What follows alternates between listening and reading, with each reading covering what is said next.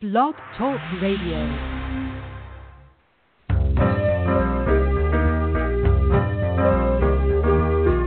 You're listening to Starseed Radio Academy, empowering Starseed to better serve the planet.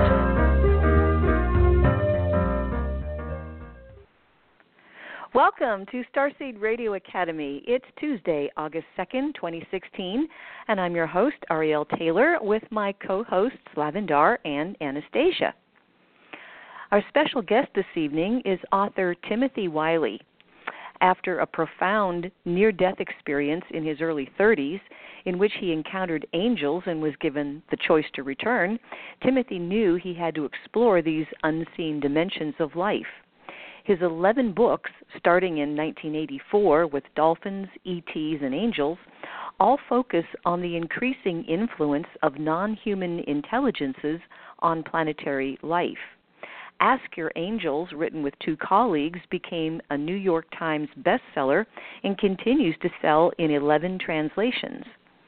His recent books are collaborations with a discarnate watcher that trace the impact of the Angelic Rebellion two hundred three thousand years ago, which effectively isolated us from the great inhabited multiverse.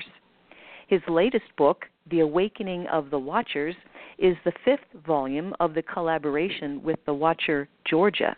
You can visit his website at timothy wyllie dot com, and that's spelled T I M O T H Y, Timothy, and Wiley is W Y L L I E dot com. The August Harmonic Starseed Gathering in Arkansas will be August nineteenth through the twenty-first and is open to all starseeds. The reservations have filled up pretty fast, so please email Tammy, that's T A M M I E, at star seed hotline dot com for more details to uh, grab up some of those last spots. At the top of the show, it's Anastasia's Starseed News, bringing topics of interest to starseeds that you won't hear in the mainstream. We'd like to thank Vanya for hosting the switchboard this evening for any listeners that may have a question or comment for Timothy. If you'd like to chat with like-minded people, we have an online Starseed community at star seed hotline dot ning dot com. It's a safe place to connect with other starseeds, thanks to Tammy's dedication and help with our forum. You can download any show in our archives on iTunes or right from our Blog Talk Radio episode page using the cloud with an arrow on it. We'd appreciate your support of our show, and you can do that by clicking follow on our page here at Blog Talk, and you'll get our weekly show notices. The toll-free number for star seed hotline dot com is eight eight eight, eight eight one, zero eight eight one. The Stage one Starseed confirmations are based on Lavendar's discovery of star markings and your natal astrological chart. And the Stage two session is a one-on-one phone session available with Lavendar, Anastasia, or myself. For those who need healing of any kind for yourself or your pets, Tammy's powerful remote sessions will help. And if you have a birthday coming up, you don't want to miss out on your ten hours of power. You can find out when that happens by requesting your solar return timing. And then if you want a Stage two interpretation of that solar return chart, please remember to order at least two or three months ahead of your birthday to make sure that you get it in before your ten hours, because we do have a waiting list. So uh, first this evening, I would like to introduce Anastasia with her wonderful Starseed News. Hello. Good evening, Arielle. Hey. Good evening, Starseed listeners. It's great to be back with you. And uh, we'll start off our news by talking about the sun, as usual. Nor- NOAA forecasters have estimated that there was a sixty-five percent chance of geomagnetic storms today because a C M E is expected to strike our Earth's magnetic field. A solar wind stream following is, clo- is following close on the heels of this C M E, C M E, and they said it could boost storm levels to G two by tomorrow. So the storm, the uh, sun is getting active again with a few storms coming our way. Well, NASA is about to launch a seven-year mission uh, to a potentially uh, very dangerous, they call it civilization-destroying asteroid, named Bennu. What's up with that? I hadn't heard anything about this before today. But NASA is about to launch a one billion dollars seven-year mission to probe an asteroid named Bennu, which may carry the building blocks of organic life, but also, they say, has a chance of hitting Earth late into the next century. The authorities that have commented on this asteroid say that it may be destined to cause immense suffering and death. And so they are uh, really earnestly trying to get to it to destroy it because they think that it has a strong chance of impacting our planet in the next century. It seems like uh, something out of a sci-fi movie. They're going to try to destroy an asteroid. Well, and uh, in uh, Russia, their space agency, which is called Roscosmos, and they intend to send an orbiter and a lander to Jupiter within the next ten years. Now, the main goal of their project is to explore uh, Jupiter's moon Ganymede for the existence of primitive life forms. Isn't that wow. something? Wow. Yeah. yeah. And in Japan, a group of astronomers and undergraduate students at the National Astronomical Observatory of Japan in Tokyo found a unique galaxy system they are calling the Eye of Horus. Now, this is um, a very uh, kind of a difficult story to explain if one isn't an astronomer, but what makes this so unusual is that they were looking through a particular kind of telescope and uh, saw two types of galaxies in the same picture, what they say is unusual based on uh, the distance that they are from us, the way the uh, galaxies themselves were radiating light. Anyway, um, I've skipped the details because it's really quite complex, but they said that this is uh, very unusual. They haven't found this kind of cl- cluster of galaxies before, and uh, it's very new. Now, these are not, uh, uh, many of them are not prominent scientists. They were undergrad students, which is probably one reason it's making the, the news. Very unusual. The Eye of Horus. They found that by looking at images with the Subaru telescope. So, if you're interested in that, you can look that up because um, it's pretty technical. But it's some new kind of galaxy formation. The way the galaxies are interacting with each other, there are actually two of them, two galaxies together that are portraying very unusual properties uh, that have not yet been recognized before now. And here's something that's wild, wild, wild, I tell you. Russian scientists have developed a magnetic three D bioprinter for radiation monitoring experiments on the I S S, International Space Station.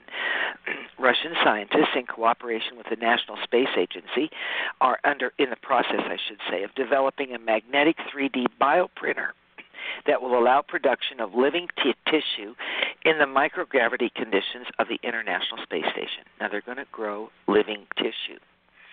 The scientific team hopes to send the unique technology to the International Space Station by next year, and scientists are envisioning that in the long term, the newly designed bioprinter could potentially be used to correct astronauts' damaged t- tissues and organs during long space flights. In addition, the company says the new technology could be used on Earth for the faster printing of human tissue and organs to save people's lives. Wow. Wow. What a time we live in. You know, uh, space flight really does incur a lot of problems for the human body. It causes heart difficulties, all uh, skeletal difficulties. It really is uh, puts in question the viability with current technology of even surviving deep space flight. You know, we watch Star Trek from, from years past and uh, movies such as that that indicate people have uh, are able to live long-term in space. But as of yet, um, we haven't found a way to do that. So uh, the next best resource is to invent a printer that will repre- replace organs and tissues that have been damaged in the process. So that's where we are. A remarkable thing in and of itself. Wow. Um, and scientists have uh, uh, begun to design solar a solar cell that produces dur- burnable fuel from carbon dioxide and sunlight. Now, these are re- researchers at the University of Illinois at Chicago who have engineered a potentially game-changing solar cell that cheaply and efficiently converts atmospheric carbon dioxide directly into usable hydrocarbon fuel, using only sunlight for energy. Is that cool or what? Wow. The finding is reported in the issue of Science uh, and was funded by the National Science Foundation. Uh, they've provi- uh, they have applied for a provisional patent for this. Now, unlike uh, conventional solar cells, which happen to convert sunlight into electricity that has to be stored in heavy batteries, The new device essentially does the work of plants, converting atmospheric carbon dioxide into fuel, and that solves two crucial problems at once. Now, a solar farm of such like artificial leaves could remove significant amounts of carbon from the atmosphere and produce energy-dense fuel efficiently in the process. This solar cell will be photovoltaic, uh, not photovoltaic, excuse me, but it will be photosynthetic, operating exactly in the same fashion that plants do. Wow, that is amazing. Wow. Well, in our Earth Changes department, there's been a lot going on. In Maryland, one person has drowned and more than one hundred others were rescued after heavy rains caused severe damage in Maryland this weekend. Uh, six inches of rain fell in Ellicott City in three hours. They say it caused tremendous devastation. So one hundred twenty people had to be rescued during that flooding. And in Greece, well, they had a five point two earthquake that struck on Saturday, according to the U S G S. Um, it was a very shallow quake and uh, pretty unusual, but there it is, uh, Greece having an earthquake. And uh, Japan has come to a standstill, by the way, after an official agency issued a false nine point one earthquake warning. Well, trains ground to a halt. Uh, every roadway became jammed. Thousands of citizens were panicking as Japan's meteorological agency sent out an alarm that a massive earthquake was about to strike the capital region, which is home to more than forty million people. Uh, the warning was issued uh, yesterday evening about five o'clock. It quickly went out to mobile apps and warned millions of people in Tokyo that an earthquake uh, equivalent to nine point one was imminent. So bullet trains began to stop, uh, according to official regulations. Um, for fifteen network for fifteen minutes, uh, uh, the network mobile network was down in Japan, and everybody sat still and waited, breathless, for this nine point one quake. But then nothing happened. Uh, according to Japan's meteorological agency, and I quote, "The quake that had been predicted has not taken place. It's an error on our part. We sincerely apologize." So one would wonder what may make them uh, uh, send out an alert like that. Is there something that they're assessing, and, and was it just a warning that, uh, you know, just something that didn't occur now but might occur later? We don't know. But a lot of people were waiting in suspension, uh, frozen in time, so to speak, waiting for this quake to happen. But at least they did send out a warning. All right. Well, um, everybody's probably sort of keeping their pulse on the presidential election. I thought I would, or the presidential uh, uh, primaries and uh, candidates, and I thought I might just point out that only nine percent of the U S population that's eligible to vote will support either Donald Trump or Hillary Clinton as presidential candidates, according to the New York Times, who reported this on Monday, Monday after having analyzed the statistical data. Only nine percent of the U S population will choose either one of those people, an all-time low. Well, we have some wildfires burning across seven western states. They were burning yesterday uh, from California's uh, Big Sur region uh, to Reno, Nevada. Uh, evacuations from fires were ordered in Montana, Nevada, Oregon, and Wyoming, and firefighters were trying to stop a Washington blaze from reaching a security zone at the Hanford Nuclear Reservation. In uh, a couple of these fires, one of them from Hamilton, Montana, uh, five hundred people had to evacuate because a fast-moving uh, wildfire threatened a number of structures there. Uh, the, the wildfire has been called the Roaring Lion Fire. They say that it's at least a half uh, square mile wide, heading up uh, the Bitterroot National Forest roads, and they said that more than two thousand acres have burned so far. And in California, uh, about Big Sur, uh, that fire is spreading even further. It's destroyed fifty-seven homes and forced the evacuation of three hundred people. It's taking five thousand firefighters to fight it. They say that it has grown to an area of fifty-nine square miles, and officials are warning that it could be another month before the blaze is completely extinguished. Oh. At the Flower Garden Banks in uh, uh, National Marine Sanctuary in Texas, a mass die-off of coral and other sea animals was discovered this week on a reef.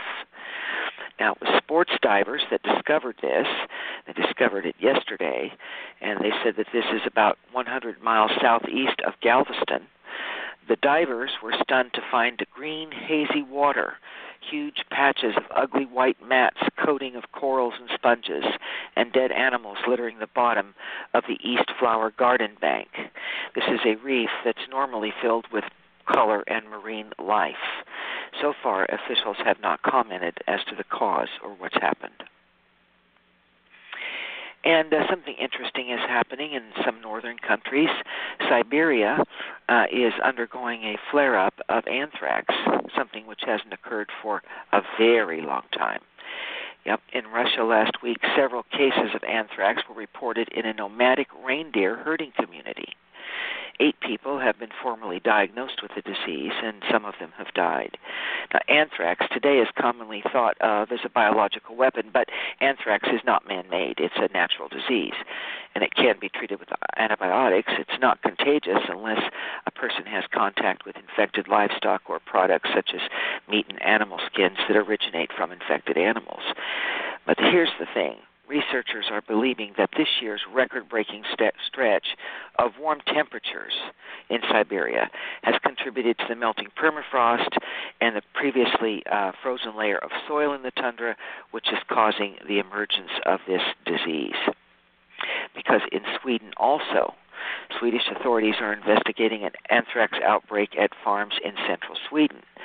And it has not been confirmed what caused the outbreak. However, Sweden also has experienced unusual warmth and uh, uh, unusual weather, weather patterns. They are suspecting that these outbreaks may be the result of climate change. Well, what can we do about all of this stress and some of the concerns that are going on out there? It's really a crazy time. Um, spending time in nature would probably help. And there's an article out of SciBlog that uh, affirms just that. Research has indicated that nature will provide people an escape from uh, stress, from worries, from urban environments, and a way to let their minds recover. Uh, in the studies, they have uh, put people, uh, studied people's reactions to nature, and six of the themes that emerged when people reported on their experiences with nature uh, are this. One is relaxation. The uh, study participants expressed that nature made them feel relaxed and gave them a relief from stress. Nature provided them with feelings of peace and calm and a sense of renewal. It was grounding and created feelings of fulfillment. Who would turn that down? So nature can do that for us. Nature also provides a time out, a sense of being away from the everyday, a sense of escape and a sense of refuge, a sense of losing track of time, which is equivalent to losing a sense of being pressured, under the gun, uh, a mind full of thoughts of things to do and places to go and be. They say that being away from urban or um, human environments provided also a sense of freedom. Who would turn that down? That's wonderful. Yeah. And, of course, nature provides enjoyment. People have described how being in nature gave them a sense of, de- a sense of deep enjoyment, of happiness, even joy, and deep contentment. Wow. I, I would like some of that. Wouldn't you all like that? Yeah. And also connection, that nature can make people feel connected with something greater than themselves, uh, with a sense of the bigness of things, their place in the cosmos, uh, feeling immersed in something that is uh, more old than them, more uh, uh, expansive, uh, with other life forms, with other intelligence, with just pure life with a capital L, being connected in a sense with the divine. Who doesn't want that? Also, being in nature provided sensory engagement. Nature was stimulating to the senses and was associated with ideas of beauty. Well, in my experience, when we connect with beauty, we connect directly with spirit, with divine spirit. Divine spirit and beauty are pretty synonymous, and I'm not talking about the beauty of our trends for our culture, what we think of as beauty in human form, but real beauty, the beauty of balance, uh, the beauty provided by uh, the perfection, we might call that, you know, sacred geometry, for instance. Beauty is very closely connected to div- to divinity, and people would experience that when they were in nature. Nature also gives people a healthy perspective. Uh, it gives them a perspective about their lives, uh, renews their bodies, and actually ultimately gives us a sense, excuse me, of well-being and positive health. Uh, it inspires us to take care of ourselves. It uh, regenerates us on a cellular and certainly, I can say for certain, an energetic level. So, feeling a bit down, feeling a bit stressed, restrained, frustrated, want to get better in touch with your purpose, uh, connect to your divine guidance, feel better about yourself, feel physically stronger, clear your head, uh, all of those things. Go out and get into nature. It's it's just what the divine doctor ordered.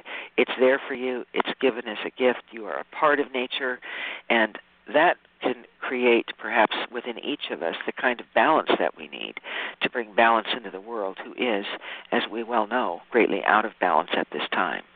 So we talk about helping nature. We talk about helping the planet. Let the planet help us.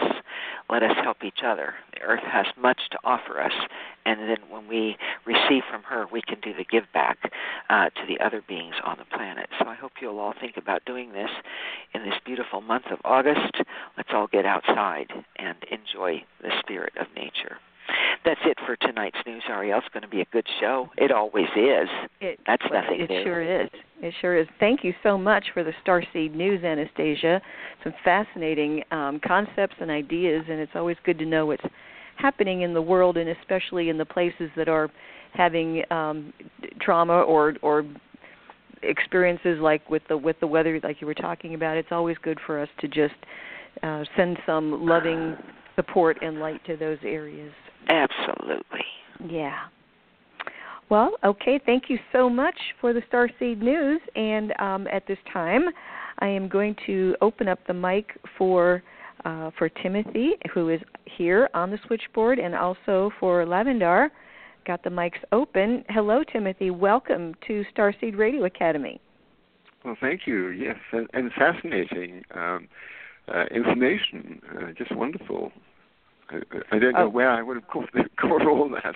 Uh, yes, Anastasia does a great job in uh, bringing news that doesn't make it onto the mainstream, but it's important for us to know. Isn't so, Lavendar, yes. I'm here. Okay, great. Well, Lavendar's going to kick it off, so go ahead and take it away. Well, Timothy, I did not get to finish the book. Um I just like two more chapters, but I will promise you that I will get them read in the next couple of days. But before we start, I would like to read the back of your book because I think our audience would love to hear it. So just let me start by saying, after two hundred millennia of celestial quarantine in the wake of Lucifer, Lucifer's angelic revolt, Earth and the rebel angels isolated here are being welcomed back into the benevolent and caring multi-universe. Writing together with Timothy Wyllie, Georgia, a rebel angel who took on the role of watcher after the rebellion, provides her personal account of Earth from sixteen thousand five hundred B C to eight thousand B C, a period that encompasses the first two eras, eras of Atlantis. Georgia shares her experiences being present for the final disappearance of Lemuria and the loss of their spiritual system.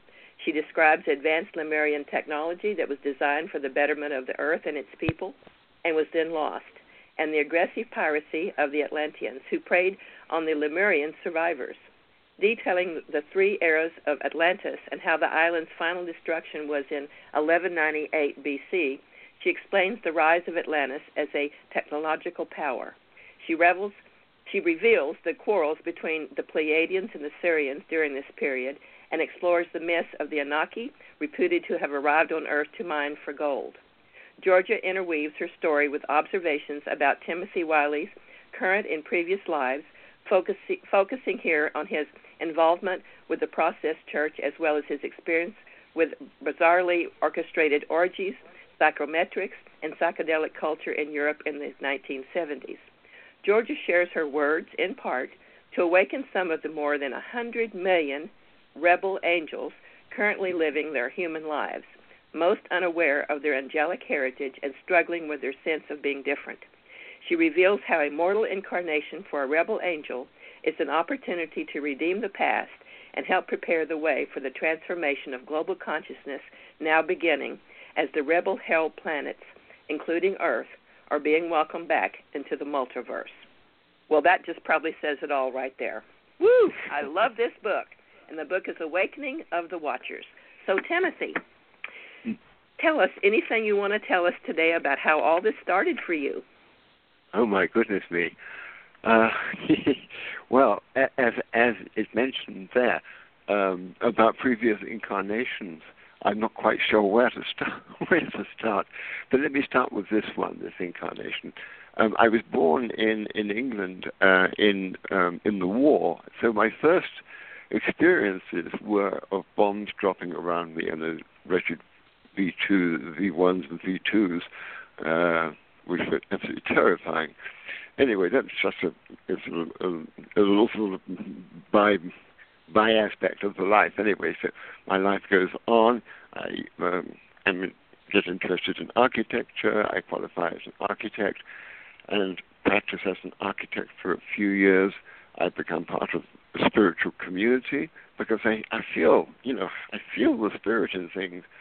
But I'm still very much a sort of a hard kind of English, you know, I won't say um, I won't say sort of, uh, that I was a disbeliever because I'd had a number of experiences which had opened me up, but I hadn't really sort of come to terms with with, with living. Um, so in in nineteen seventy-three, I had a near-death experience, and one of those really profound ones, you know, out for twenty minutes, and getting healed and meeting angels and um, and being told that I had accomplished what I had come to accomplish, but that I, they were giving me a choice whether to continue or whether to come back, and I chose to come back. Um, and so, you know, the second the second period of my life started because, you know, coming out of a near-death experience, having encountered angels, you know, talk to the being of light, um, you know, once a changed person, you you, you can't go back on that. So at that point, I decided to really to devote my life to exploring what I saw as the impact that non-human intelligences, and I included in this angels for obvious reasons, dolphins because I had discovered that dolphins are far, far more intelligent than we understand, and extraterrestrials because I'd had a number of extraterrestrial experiences. Um, so, you know, it was a, a vivid reality for me. And so that's really started, you know, in the eighties. Uh, and I decided to write a book uh, every ten years to encapsulate through personal experiences. And I would go all around the world having these various experiences, you know, what was happening, what the dolphins were doing, you know, what the extraterrestrials were up to, you know. And gradually more and more of this information came, you know, started coming through. And, and I, I was then in contact with my guardian angels. Um, so that started another line of dialogue. And then at some point, I think probably about twenty years ago, I started feeling this other presence in my life. Um, and we got to know each other. I, she explained who she was. She was a watcher, uh, a fallen angel uh, who had been given permission to stay on the planet. Most of the fallen angels were removed. Uh, but she was given permission, uh, a few others were too, to stay on the planet. So...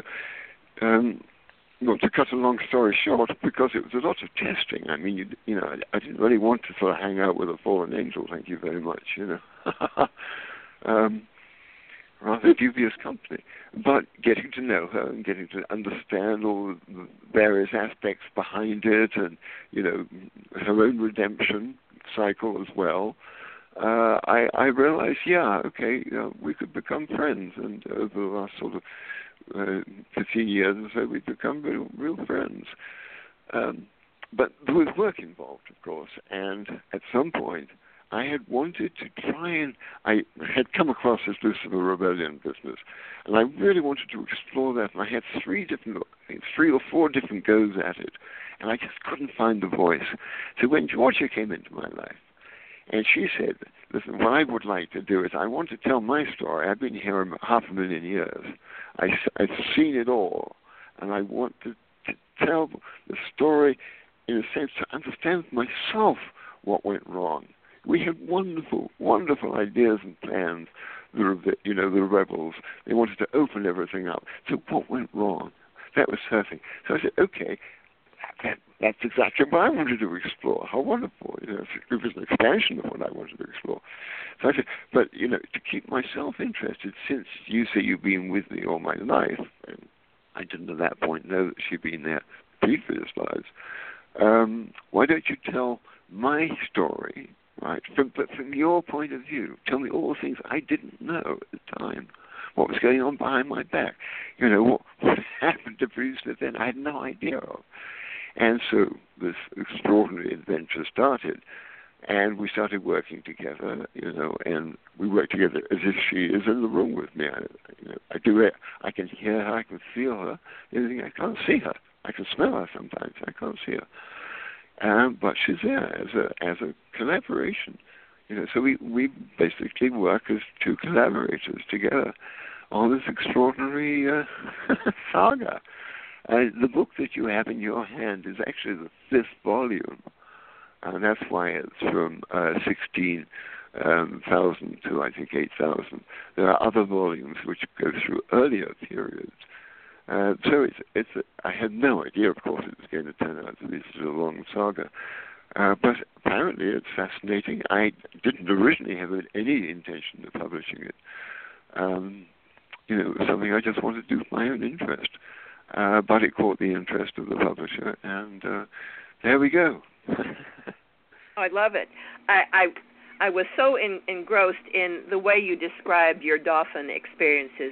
Would you mind telling our audience about how she rode on the back of the whale and how the water was uh, come, at, come up over her so that she would have oxygen to breathe? Can you describe that for our readers, I mean our listeners? Well, yes. I mean, this just to put, get the context. This was in one of the um, periods when... Uh, Atlantis was going through a very difficult period, and quite often there's been a tra- tradition that when innocent people get tangled up in very, very complex and difficult situations, uh, extraterrestrials will come and, you know, come give a hand. And in this particular case, um, the dolphins came came to the rescue uh, because they were, I think, under the not under the influence, but under the tutelage, I think, of the of the Pleiadians at that point. But anyway, um, they would come and they would come to Atlantis. They would pick up a person. In this case, I think Georgia wanted to tell a story of just one particular young girl, you know, who is very, you know, she's a water person. She's very adept, and the dolphins basically take her because they they relocate. Um, for a period down in uh, the, the far south of, of, of uh, not exactly towards the South Pole, but in that direction, they relocated there. It was a very different temperature at that point. Um, but anyway, as they go through the water, you know, they generally sort of, it's easier for the people who are riding, and they they would sort of go in groups of eight or ten. Um, and, of course, a few dolphins would be circling around to make sure they weren't Uh, you know, sharks didn't get involved and everything was cool. And the wonderful thing was that as when the dolphins needed to go below the surface, right, they would create out of the blowhole a bubble of air, and the the girl or whoever was riding the dolphin would be encapsulated by this um, um, you know, this bubble, and they would be able to breathe a salty, somewhat fishy breath, but breath nonetheless. Uh, and in this way, they were, you know, they were kind of really, kind of almost like melded as one being. Um, because it, as we're starting now to understand, the dolphin intelligence is very different from ours, and that's why we can't really understand it, because we, we rate intelligence within our own understanding of intelligence. But when the intelligence is devoted to very different things, we can't see it. We don't see it, you know. But they saw it in those days. It was it, it was different. It was much more open and understanding. Well, I just love the picture of that. I, I could just have you painted that picture? Have, I know you're an artist. Have you painted a dolphin with a girl riding on the back? Have you done that yet? No, no, I'm not very good at people. So, but I haven't. I have done one of a dolphin with, with having blown this bubble. Yes, I did. I did that once. So tell us some more about Atlantis. We have a lot of listeners that that uh, are really interested in Atlantis, and um, they they would certainly like to hear any stories that you would like to relate about what happened during, uh, especially the last downfall of Atlantis. Mm. That really actually came, comes in later books, but um, yes, Atlantis was a complex, a complex civilization. It, it inherited a lot from Lemuria, but uh, when Lemuria went down, Lemuria also went down in three stages. Uh, but there was a, a, a big sort of out, outflow of Lemurian Uh, knowledge and information um, that went all really all around the world. A lot of Tibetan, uh, pre, uh, you know, early Tibetan stuff was was uh, derived from Lemuria, um, Indian. Uh, they they went pretty much all over the place, including South America and a bit in, of, of South North America. You know, because of course we had the ice as well of that, through that period. Um, but when Lemuria went down, uh, be, people, because uh, there were three um, periods over, because it was basically what happened was a comet was coming around, and when the comet came around, there was devastation. And of course that would come around, whatever, I think it was every fifteen hundred, seventeen hundred years or something like that. So of course everybody had forgotten about it the next time it came around. Um, but the... Uh, There was a big lift-off. Uh, so um, the uh, Pleiadians, I believe, yes, it was the Pleiadians, um, brought in their craft. Yeah, it was. And they voluntarily lifted off anybody who wanted to be lifted off. But of course, as always, you know, a group of people who actually want to be lifted off and, you know, maybe a little bit of a kind of troublemaker, sort of the, that edge to any culture. And they hung out anyway. And also, there was a tremendous level of psychic disappointment involved because they had, you know, they had really, you know, given their whole spirit to, to you know, to sun and earth and and uh, even to their understanding of, of God, you know, uh, which came and went, obviously, it's a difficult thing to hold. Um, so, essentially, kind of the rather sort of nasty end of the Lemurian end of culture ended up in Atlantis. Atlantis had been going sometime before then, right, but it had never really taken off. When the Lemurian guys got there, the whole thing started coalescing, and really it turned into a sort of a, a almost like a criminal uh, culture. It was, it was like the, the flip side of, of Lemuria, which was really a very divine culture. I mean, it had its problems, but it was very, you know, located in the heart of the heart of things. Uh, Atlantis rather different to that, and they really sort of, as I said in, the, in, the, in that back page, they really, you know, became, um, you know, they were great shipbuilders, um, and uh, basically on the pillage, you know, all, all around um, the, uh, you know, the north of. Uh, what's this, North Atlantic, I suppose, up and down the coast and everything. And, um, you know, they've become very, very difficult. And the Egyptian culture, which is, of course, you know, really started coalescing through that period, there was a big conflict between them and what they called the, the sea people, you know, the, the um, Atlanteans. And then at some point, they got into you. into the metal business, right? And they, you know, would pick up tin from England, and then they would pick up, you know, various different other other metals from America, right? And they had a whole American situation where they would, you know, pick up metals and then bring them down to the coast and then uh, across uh, you know, the, the Atlantic, there we go. And that was really the, the source of, of, of the Bronze Age, you know, the, on that whole period. Um, so they became enormously wealthy and enormously rich, but constantly, you know, fell under under this sort of odd situation. And I think we're kind of looking at it now, in a sense, of, of our own situation, and that is when a natural situation starts getting out of balance, the the thing it really does get out of balance.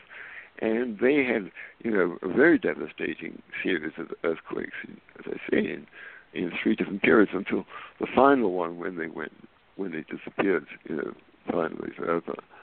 Um, but exposed from the point of view of what we're interested in right now is that Atlantis was the first time that the rebel angels started incarnating in as human beings, right? Unaware of their angelic heritage. And in that period, actually, a lot of them turned out to be slaves and, you know, very sort of uh, you know, self-punitive roles. But that was, I think, according to George, that was the first time that we, we were seeing the return of these rebel angels. You know, after this long, whatever it was, two hundred thousand year period of, of being sort of, uh, I guess, taken away or put somewhere or until they're sort of put on sort of prison planets of some sort. But anyway, this is really a redemption uh, aspect, and of course they, they can't get it right in one incarnation, so they are basically reincarnating through this sort of cycle of, I think, I think seven different star systems, of which we're one of them, you know. Um, so, you know, it takes a lot of incarnations to... You know, as one, one angel told me, it's like getting a, a, a getting a what, what did she say? Um, a rainbow into a Coca-Cola bottle. That's what it was like. Trying to get an angel into a human body. So it takes a lot of incarnations to customize oneself, um, and we tend to take on the difficult roles. You know, the, the, the hard roles. Um, We tend to have very difficult childhoods because it's important to strengthen our emotional bodies. Angels inherently don't have very strong emotional bodies. So, you know, you come into a situation like this where emotions are flooding through the atmosphere all the time, and you've got to be tough, you know. And I guess that's why I had the bombs dropped on my head. It toughened me up. I wanted to ask you, when when did when did the Lucifer Rebellion really get kicked into gear here on this planet? What period of time was that? Well, the rebellion happened around two hundred three thousand years ago. Um, it devolved fairly quickly because thirty-seven planets out of the basically one thousand inhabited or to be inhabited planets in this little local system. It's, it's a pretty local affair, I should say, that starts not sort of Lucifer versus God or anything like that. God's way, way up and out of the picture. This is really quite a local affair because the angels are the beings that really kind of um, take care of things, if you like. You know, I mean, the outer worlds, right? The worlds that we can sort of touch and smell and everything, right? They're the worlds of the extraterrestrials, and so on. The inner worlds, right? The worlds we um, approach through our meditation, through our Uh, art, through our imaginations, right? This is an inha- these are inhabited worlds. These are the worlds of the angels, and they basically lay the patterns for creation.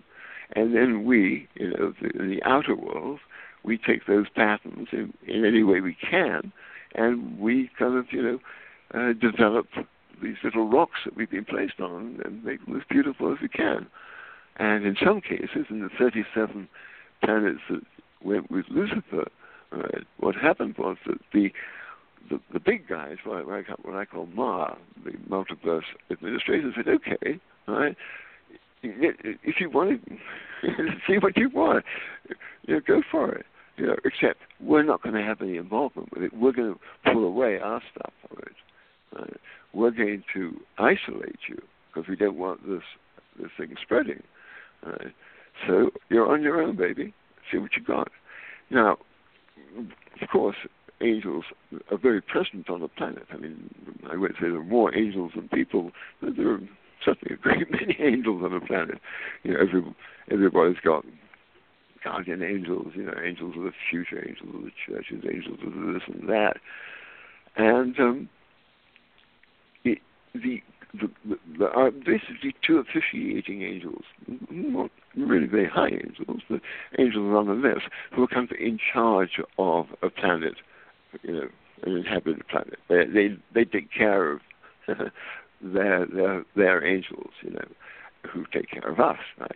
But in this particular case, and the thirty-seven planets case, the officiating angel sided with Lucifer, right? So it was pretty immediate. Um, I would say within a, a thousand, a couple of thousand years, we were basically isolated and on our own, and we had these two um, guys, you know, uh, who basically went a little crazy um, over over the thousands of years, because they weren't really they weren't really equipped to run a planet. They could run angels, but they couldn't really run a planet. That's a much more complicated business. You know, so the situation we're in at the moment is that about, I think, about twenty-five years ago, there was a, a fundamental reconciliation on the levels, right? And this is basically filtering down. So what's happening right now is that all the, the difficulties and the corruption and the foolishness and the misunderstandings that have been baked into the system are now coming to the surface, to be released, just as the boils come to the surface on the bodies to be released. And it looks pretty dire, you know, as all this sort of stuff comes to the surface. But actually it's all part of this resolution, reconciliation process. Uh, it's difficult, it's awkward, but in some ways it's absolutely wonderful as well, because it signifies we're close to, you know, a major breakthrough. Did Georgia ever say anything about how many Atlanteans have now reincarnated back on this planet? Has she ever given you a number? No, no, no she don't, she really doesn't give numbers much. Um, even the number, you know, of of, uh, uh, of um, fallen angels, you know, who are now in incarnation. Uh, you know, every once in a while she'll say, well, now it's up to, you know, one hundred twenty million or something like that. But no, she doesn't give me. I would imagine a lot, because they've got a lot to redeem. I, what I've come to know is that a lot of, of beings that were in Atlantis are back again, and it and it's the code is never again Atlantis. You know, it's well, like exactly. Here yeah. With technology now, and we're being tested with with spiritual divinity at the same time as technology, and, and it looks like technology is running ahead of of of man's spiritual nature. And so we're coming up again for a big test, it looks like to me. Is that what you think? Um, yes. Yes, I mean, I think one can, you know, one can sculpt it in different ways. Um, I think it'll be a test for some. I mean, I think it'll be a massive affirmation for others. Right. You know, you know on page two hundred in your book, you talk about black science. Tell our, our listeners what, what you think black science was in those times. Oh, uh, I, I, you got me there. Uh, I, I, I don't remember the, the books, I'm afraid. Um, okay, well, you, you talk about the electrogravity and how that black science is fifty years ahead of what they're teaching in universities. Oh, I see what you're saying. Yes, yes, yes, yes. Um, yeah, because, you know, I, I, I don't recall a lot of what Georgia says. Um, yeah, um, yes, I mean, clearly for... I would say fifty or sixty years has been a uh, you know tremendous acceleration, you know, because we've been you know picking up uh, you know crash sources and back engineering them, and then of course there's been a tremendous amount of extraterrestrial contact on on the government levels that we're unaware of, and also a lot of extraterrestrial contact to individuals, you know, within just within people. Um, and uh, it, it's going to be interesting to find out. Only the future will tell whether this, the, the suppression of information on all this for the last fifty or sixty years has actually served the cause, or whether it's distorted it. We don't know yet. We really don't know. I mean, all this came from some silly guys in in the fifties who produced a paper saying, you know, if the extraterrestrial, you know, revelation was known about, everybody would go crazy. You know, I mean, I was paraphrasing it somewhat. Um, but that was that. Now, you know, fifty years later, it's a very different situation. But, of course, the poor old government have got themselves in this awful, awkward situation where they're going to have to at some point admit that they've been, you know, holding back, deceiving, telling lies, you know, ruining people's career, you know, for years and years by denying what everybody, most people of any awareness, is pretty obvious, you know. And that is, we're part of a multiverse. You know, uh, extraterrestrials are coming and going all the time, but has eyes to see them. Um, a lot of them are here on the planet. A lot of us are reincarnated from extraterrestrial sources. You know, it's a very much more complicated and fascinating and wonderful situation that we're being allowed to see. So we really don't know yet. I mean, I don't think we'd all go crazy, uh, you know, if the extraterrestrial revelation really was, everybody knew about it, you know. Well, you know, there's times when I thought I was losing my mind when all these high strangeness started happening, so I can, I kind of can identify with that. Yes, so I wanted see, to I ask mean, you, no, you live in, I, in New Mexico. Have you been seeing a lot of E Ts at night, a lot of lights, and have you had any experiences where you live? Look, can I go back to your point, because it's a very good point, because I, too, you know, so, thought I was going crazy, and, you know, I think we all go through that particular period. But, you see, we, you've got to put it in the context of overall disbelief, of people sneering at you if you say, yeah, I believe in E Ts, you know, of all these sort of academic, you know, wise men who will say, no, of course it couldn't be true.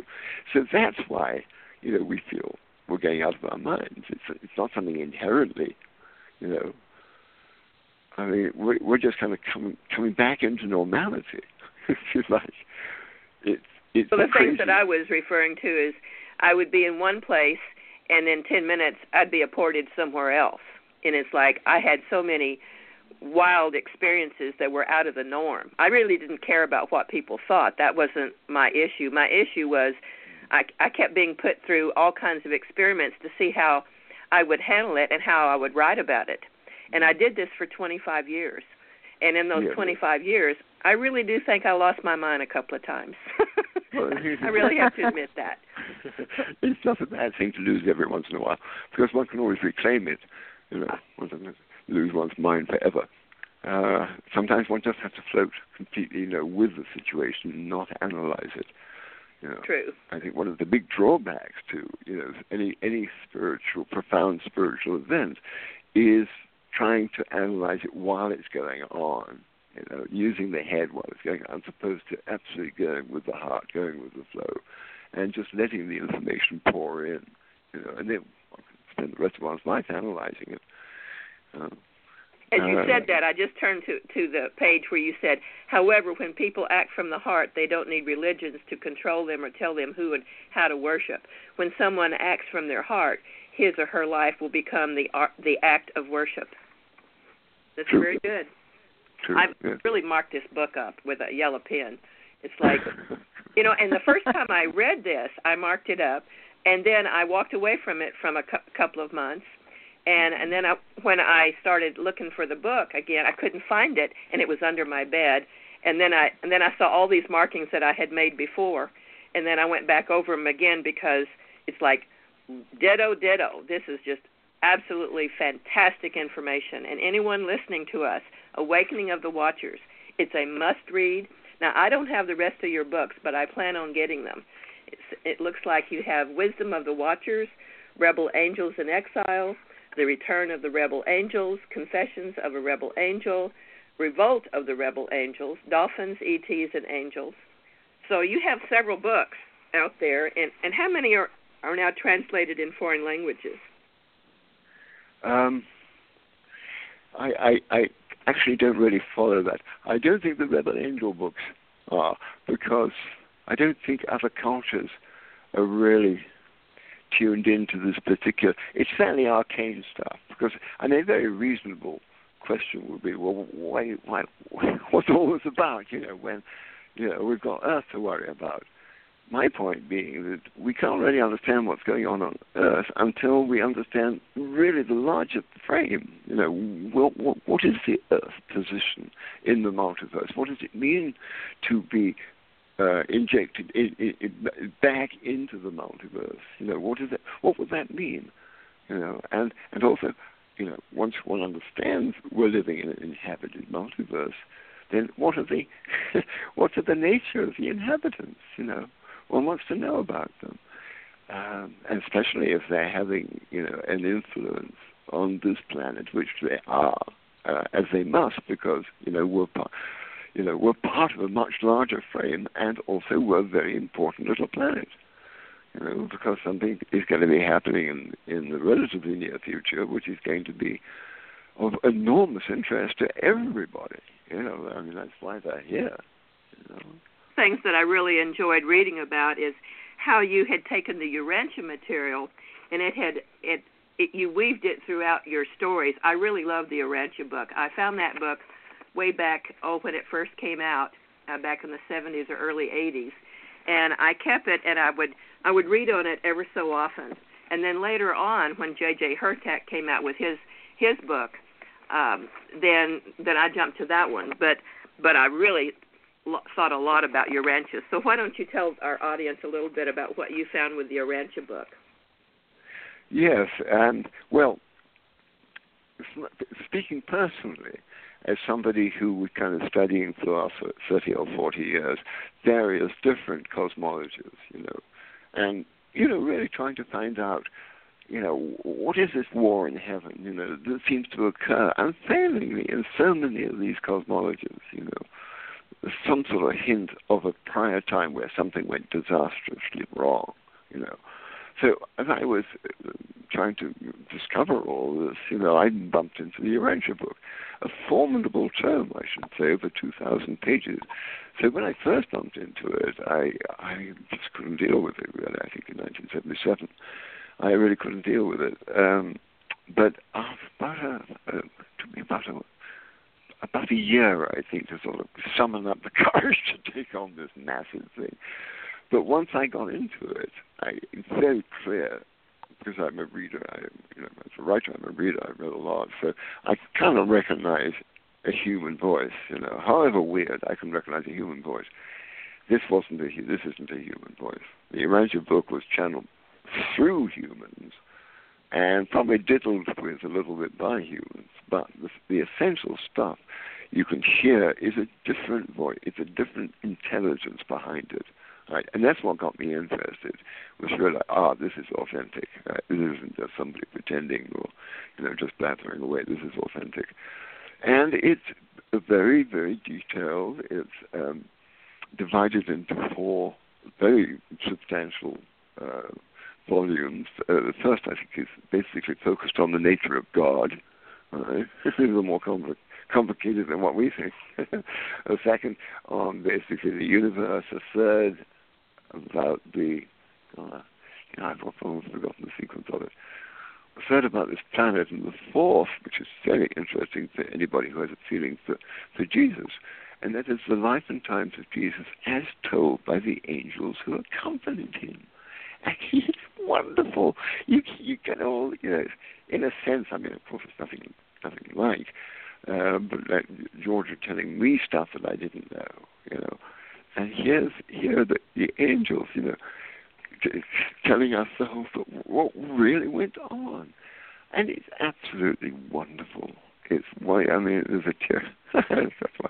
I mean, I'm I'm a musician, right? I I had to to sell my absolutely wonderful guitar once in order to, to get enough money to to join to join this spiritual community, right, and, and travel. And Jesus as well was a wonderful harpist.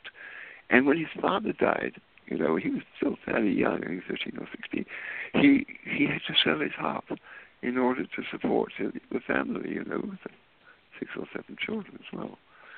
Um... And you know, it's little things like that that just touch the heart, you know. And you know the whole business of Jesus marrying, or Jesus, did Jesus have? No, you know, But Jesus was a, a mensch. He was a good man, you know. He wouldn't want, knowing who he was, knowing what was in store for him, he wouldn't want to set up a situation where he would disappoint some poor young woman, you know. So, uh, you know, it, it strikes at the very sort of very obvious but very touching and, and beautiful. It's a wonderful book. I thoroughly recommend it. It also has its issues, I should say, because it's written by angels, and angels aren't perfect. They have their attitudes. And in fact, one of the things that got me interested in the whole Lucifer rebellion was the way the angels spoke about Lucifer was so dismissive. And, you know, oh, he was just crazy, you know. Oh, it just all went to his head.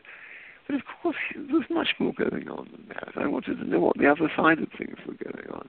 And that's really what got me interested in, in, in the books that I write. Well, I just absolutely love this book, and I will finish the last two chapters in the next couple of days. I had a, something happen to my eye, so I had to uh, go to the eye doctor, and he put a patch on my eye. So then I, when I tried to, to read, I couldn't read with just one eye. That's why I haven't finished I haven't finished the last two chapters, but I will. Uh, and I absolutely adore this book. And at this time, I would like to um, ask Arielle, my co-host, to come online. And uh, we have um, a switchboard, and there may be some people that would like to maybe talk to you or ask you some questions. Would you be up for that for a few minutes? Mm-hmm. Yes, of course. Yes, absolutely. So, Arielle, so okay. Back to you. And, and Timothy, right. We'll talk later. I have some things I'd right. like to with you. I'll call you later. Okay. Okay. Well, excellent. Um, I, I've really enjoyed um, listening. And if anyone on the switchboard has a question or comment for Timothy, you'll need to press one on your keypad so we know you want to come on the air.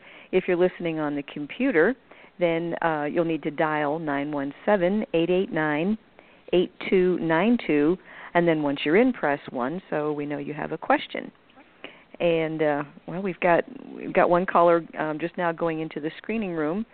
So as soon as they're done, we'll have um, a question or a comment. Um, but, you know, as as I was listening, um, from from what I'm gathered, what I've gathered from what you said, is that there are untold numbers of these um, fallen angels reincarnating in human form to try to work off Their their debt, to find the redemption, to get back, um, and do do those angels also have angels that are helping them? Yes, yes, of course, yes, yes. And I, I, I, I, I should get across that these are, you know, normal human beings. You know, they will consider themselves normal human beings, but they will find themselves kind of out of kilter very often.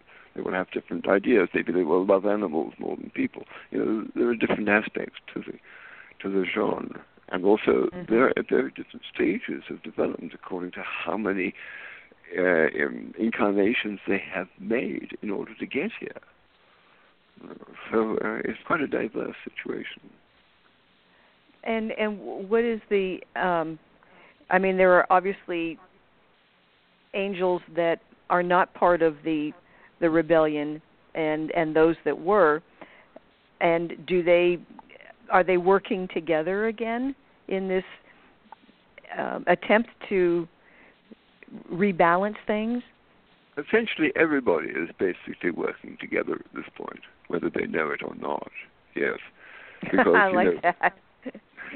Even you know the situations we're seeing on the planet at the moment, you know what appears from one point of view to be disastrous, one can see from another point of view how whole groups of people who've been suppressed for hundreds of years, who haven't been allowed to think or say anything, are suddenly sort of breaking out of that. And a lot of them are, are saying the wrong things and doing the wrong things. But we have to do the wrong things before we do the right things. That's how we learn, you know. Mm-hmm. So that's essentially what's happening at this point. Everything is working towards the good, although it can appear rather difficult when one's inside it. Right. Well, like you said, you know, just like a boil, um, some of that unpleasant stuff has got to kind of, you know, come, come out and be dealt with to. before there can be healing, because you just can't keep everything under well, the rug. To. Yeah. I mean, just looking, so um, um, we practical. have our. Can I continue? Or?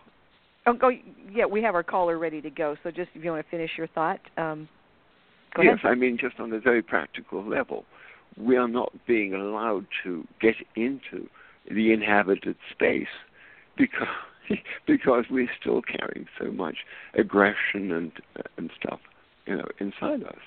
Right? This is what this is what I mean by the stuff that's baked into the system, and it's baked into the system. It's baked into all of us, you know, in terms of clarifying our own lives. You know, so that's why it's so essential. You know, we're, we can't be really invited back into the inhabited multiverse until we learn how to behave. Well, I agree with that wholeheartedly. So um, we have Lynn on the switchboard here, and Lynn has a question for you about uh, clarification on the black science. So, Lynn, you are on the air with Timothy. Hi. Um, Hi, Lynn. I'm I'm very uh, I'm very glad that Lavender called me and told me that she thought I would enjoy this show, so I dialed in, and uh, I I. too had a near-death experience. So first I'm going to just make a comment and then I'll get into to the question. But um, you are the first person who I've spoken to, and I've been in a lot of different situations of people with near-death experiences that had exactly the same. I was absolutely allowed to choose to stay or come back. Oh, how wonderful. Why it, did you choose is, to come back? Why did you choose to come back? What well, you know, I I I really thought, you know, people asked me that, and, and, yeah. and because of that very question, I, I did a book called The Magic of Why. But ah. beyond that, yeah. I I think it was it is exactly in the context of what you're talking about, is that we have got to We have got to all settle so that we can come back into enough alignment yeah. to, to be whole. Exactly, yes. I mean, we are, it is happening. It's not if, it's when. and it's yes, and it is, and I agree, it is happening so yes. profoundly. Yes. Uh, but for, I think, those of us that have seen what it can be, it seems so arduous and slow. Well, yes. I mean, the leading edge of anything, if it looks back, it, re- it, it realizes how slow everything is moving. And, of course, the impulse from the leading is sort of, you know, let's move, let's go, let's go. So our lesson is basically patience. You know, we have to basically, you know, wait for everybody to catch up, in a sense.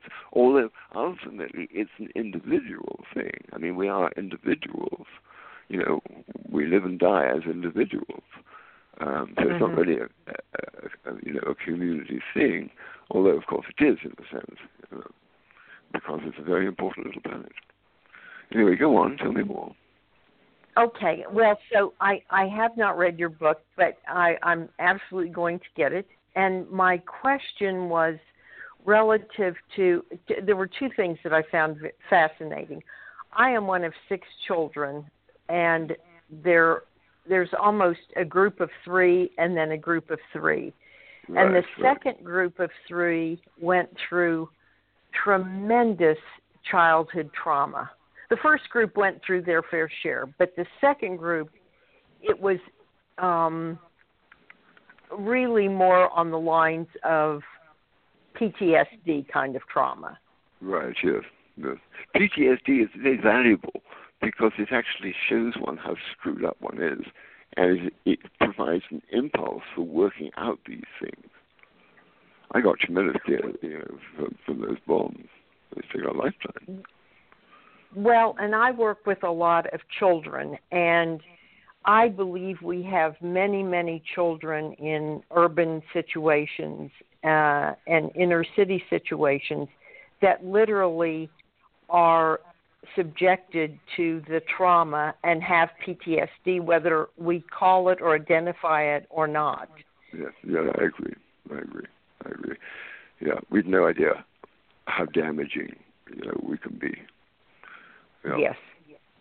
But on the other hand, well, it provides the, the the mulch, you know, that we use in order to work out how we got that way. All right, and in working that out, we find out who we are. You know, I didn't and, come and, into this knowing I was a, a rebel angel. I had no idea about all that stuff. You know, but as I examine my life, knowing that, I can I can see every aspect of my life manifesting within that sort of context. You know, of rebelling against, you know, sometimes for no real good reason. Now, my, my then now that brings me to can can you explain what you mean by black science? Yes, I mean it's it's a relatively common um, uh, you know phrase within within the biz. Uh, it's essentially uh, you know after the Roswell crash, they started to take things really seriously. The first crash that okay. happened was, uh, as you know, on the East Coast. And they kind of really didn't take it too seriously until they realized that the Germans also had had a crash and they were working stuff out as well. So when the Roswell crash started, you know, one of those strange things is how everybody knew what to do. You know, I mean, you, you wouldn't have thought of first U F O crashes on Earth, you know. But everybody knew exactly what to do. I mean, not in a good way, but, you know, to hide this and hide that, to tell lies about this, blah, blah, blah. And that started the great lie, right? And essentially it was, you know, we we can we can back engineer this, we can stuff, and nobody else will know about it, you know. Russians won't know about it, and we can develop this. And, you know, over the period of, you know, twenty years or so, uh, when the Cold War really was um, an illusory threat, if you like, because it was never real. Uh, it was just a game, really. It's a dreadful game. But it was a game that was intended to get technology really accelerated. And, you know, by I think the seventies or eighties, you know, um, it was getting really difficult because, you know, U F Os were appearing over Uh, government installations, you know, they were turning stuff off and on, you know, they were showing mm-hmm. who was in charge, essentially. But, uh, you know, the, the black science were the scientists who basically were developing the um, the stuff that couldn't be out out. you know, output to the the public. I mean, we did get some stuff from that, you know, um, night vision, I think, uh, and a few other sort of technologies. But the real technology is how those things work. They kept to themselves, yeah. and that's the backside. The reverse engineering part of it. Yeah, I well, how yeah, okay. I mean, how how the things traveled, you know, because right, you know, they don't travel as we would think normally, you know, through through what we see as the universe. You've got to go into another dimension in order to move through the universe. You can't, you can't really move through, as we're discovering, you know, because the silly thing about it is you've got the black science, which is, as I say, about fifty or sixty years ahead, and this is what they say. They say they're fifty or sixty years ahead. You know. And then we have the conventional science, you know, which we're being taught in universities, and we got the poor old, the poor old guys down, you know, in NASA, you know, with their, their rocket engines, you know, which must be absurd to the people in the black science, you know, who are using all this weird electrogravitic energies and stuff whirling around. You know, it's going to be quite interesting when it all comes out. Quite interesting.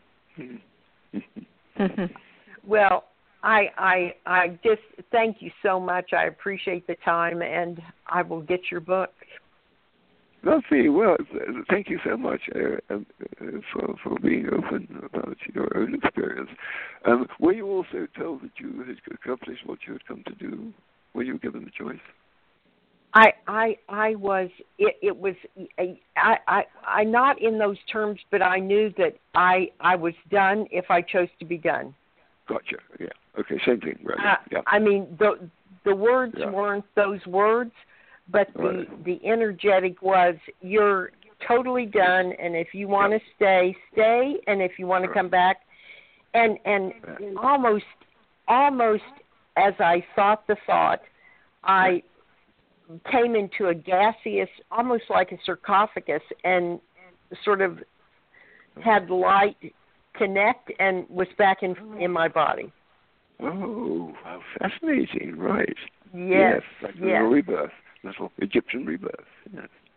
and and it was absolutely in an Egyptian, um, yeah. something very high tech Egyptian. Yeah. Yeah. Yeah. Yeah. Well, welcome back. Thank you very much. And thank thank you for having the information and, and showing the way. Oh, my pleasure. One does it inadvertently. Oh, well, Lynn, thank you so much for calling. It's good to hear your voice. Thank you. Okay. You're welcome. Bye-bye. Bye. So... Wow. Um, so let me just repeat, if uh, if anyone else has a question or comment for Timothy, you'll need to press one on your keypad. Um, and if you're listening on the computer, then you have to pick up the phone and dial nine one seven, eight eight nine, eight two nine two. And then once you're in, press one. So um, while we're waiting to see if anyone else has a question, is there any other uh, topic that you would like to cover for our audience? Oh, my goodness. Um, almost almost anything. Uh, I, you know, I'm actually fairly used to not getting many phone calls because I know this is pretty erudite stuff and it's very easy to dismiss it on many, many, many levels. One has a, has actually have to, like our caller, has to have had an experience which has opened one's eyes in order to realize, you know, the um, the significance of, of this material. Um, so I'm well aware that most people, you know, uh, are really uh, goes over, goes over the head of it. No worries. Yeah, well, our audience is very, um, very spiritual, very awake. Um, they've, they kind of, they know what's going on um, much more than, you know, the average yes, person you might see on the street.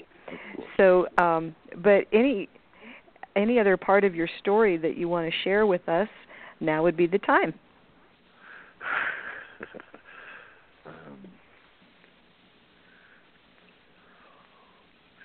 I'm not very good at these open. Okay, well let me let me just uh, then ask: um, Are you are you still working on, on more books with Georgia? No. What happened was that um, we wrote together eight books in two years, and it really burnt me out. Um, I, you know, I. I, I, I, I, I yeah, my brain yeah, went woo. Yeah, yeah um, that, that's unheard of. I mean, well, I woke up one books? morning, I couldn't read. Yeah, eight books. Well, actually, it was because I was writing another couple of books of my own. And that was about nine books. Oh, but oh, yeah, oh, and those two yeah. years. I didn't know it was. It was. We were working, you know, sometimes you know, twenty hours a day. I mean, it was. It was really. I knew I had to get it down. I knew I. Yeah, I knew it was. You know, I had to work at Georgia's pace, and of course.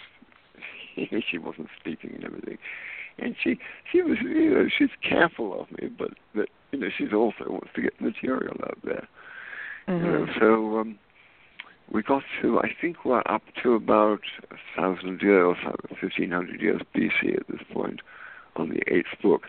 Um, but at this point, I think um, I don't know. We'll, we'll have to see. Uh, it's possible the publisher may have had enough of them. You know, there were five books, and I don't think.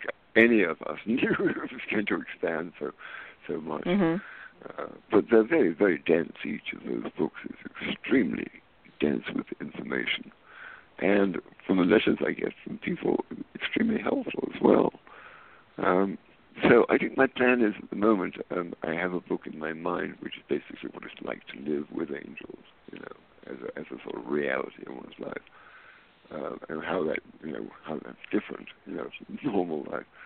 Uh, so I think I'll probably do that, and then if I can get my act together and Georgia has got more to say, um, I'll go back into it. But I'm a, I'm a graphic artist. I mean, that, that's my avocation. That's what I love to do.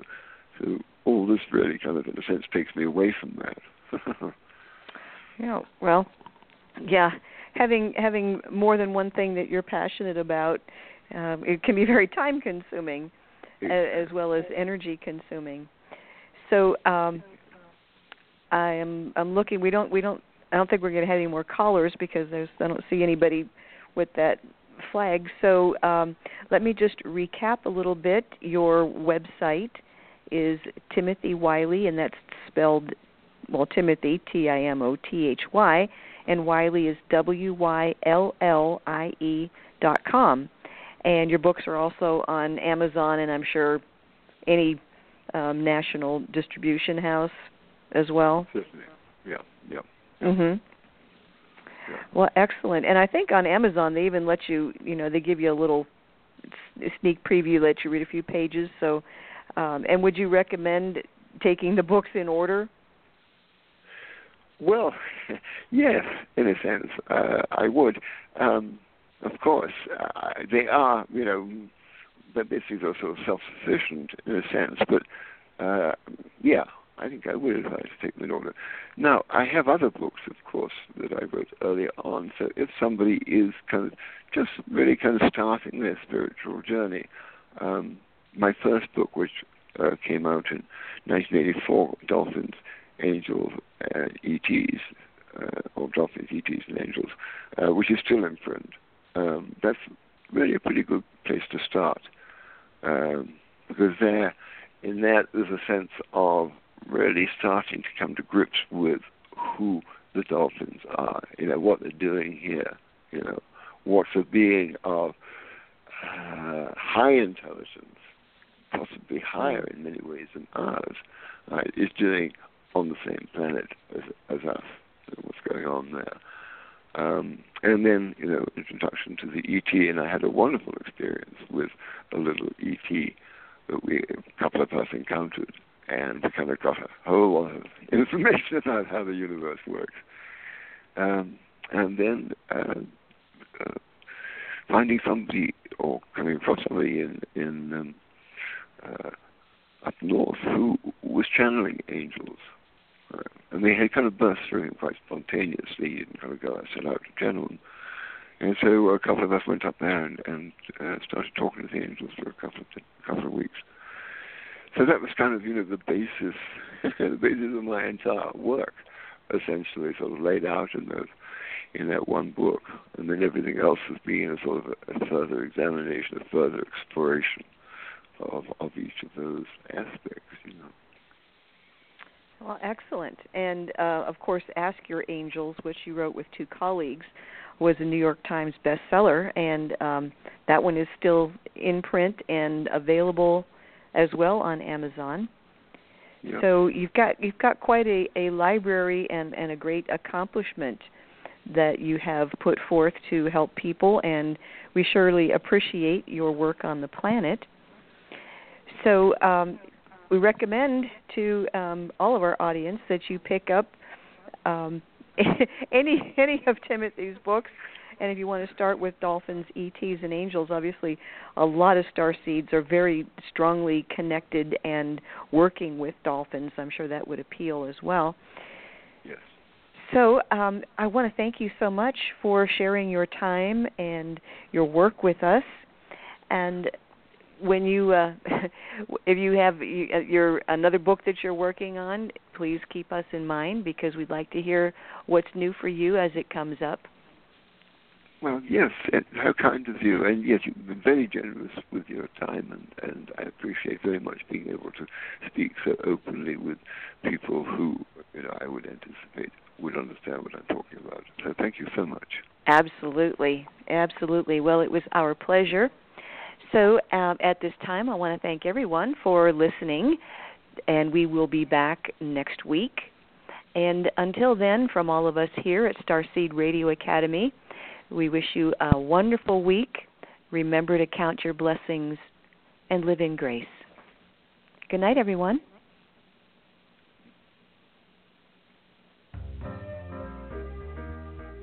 have been listening to Starseed Radio Academy. Visit our website at w w w dot starseed hotline dot com.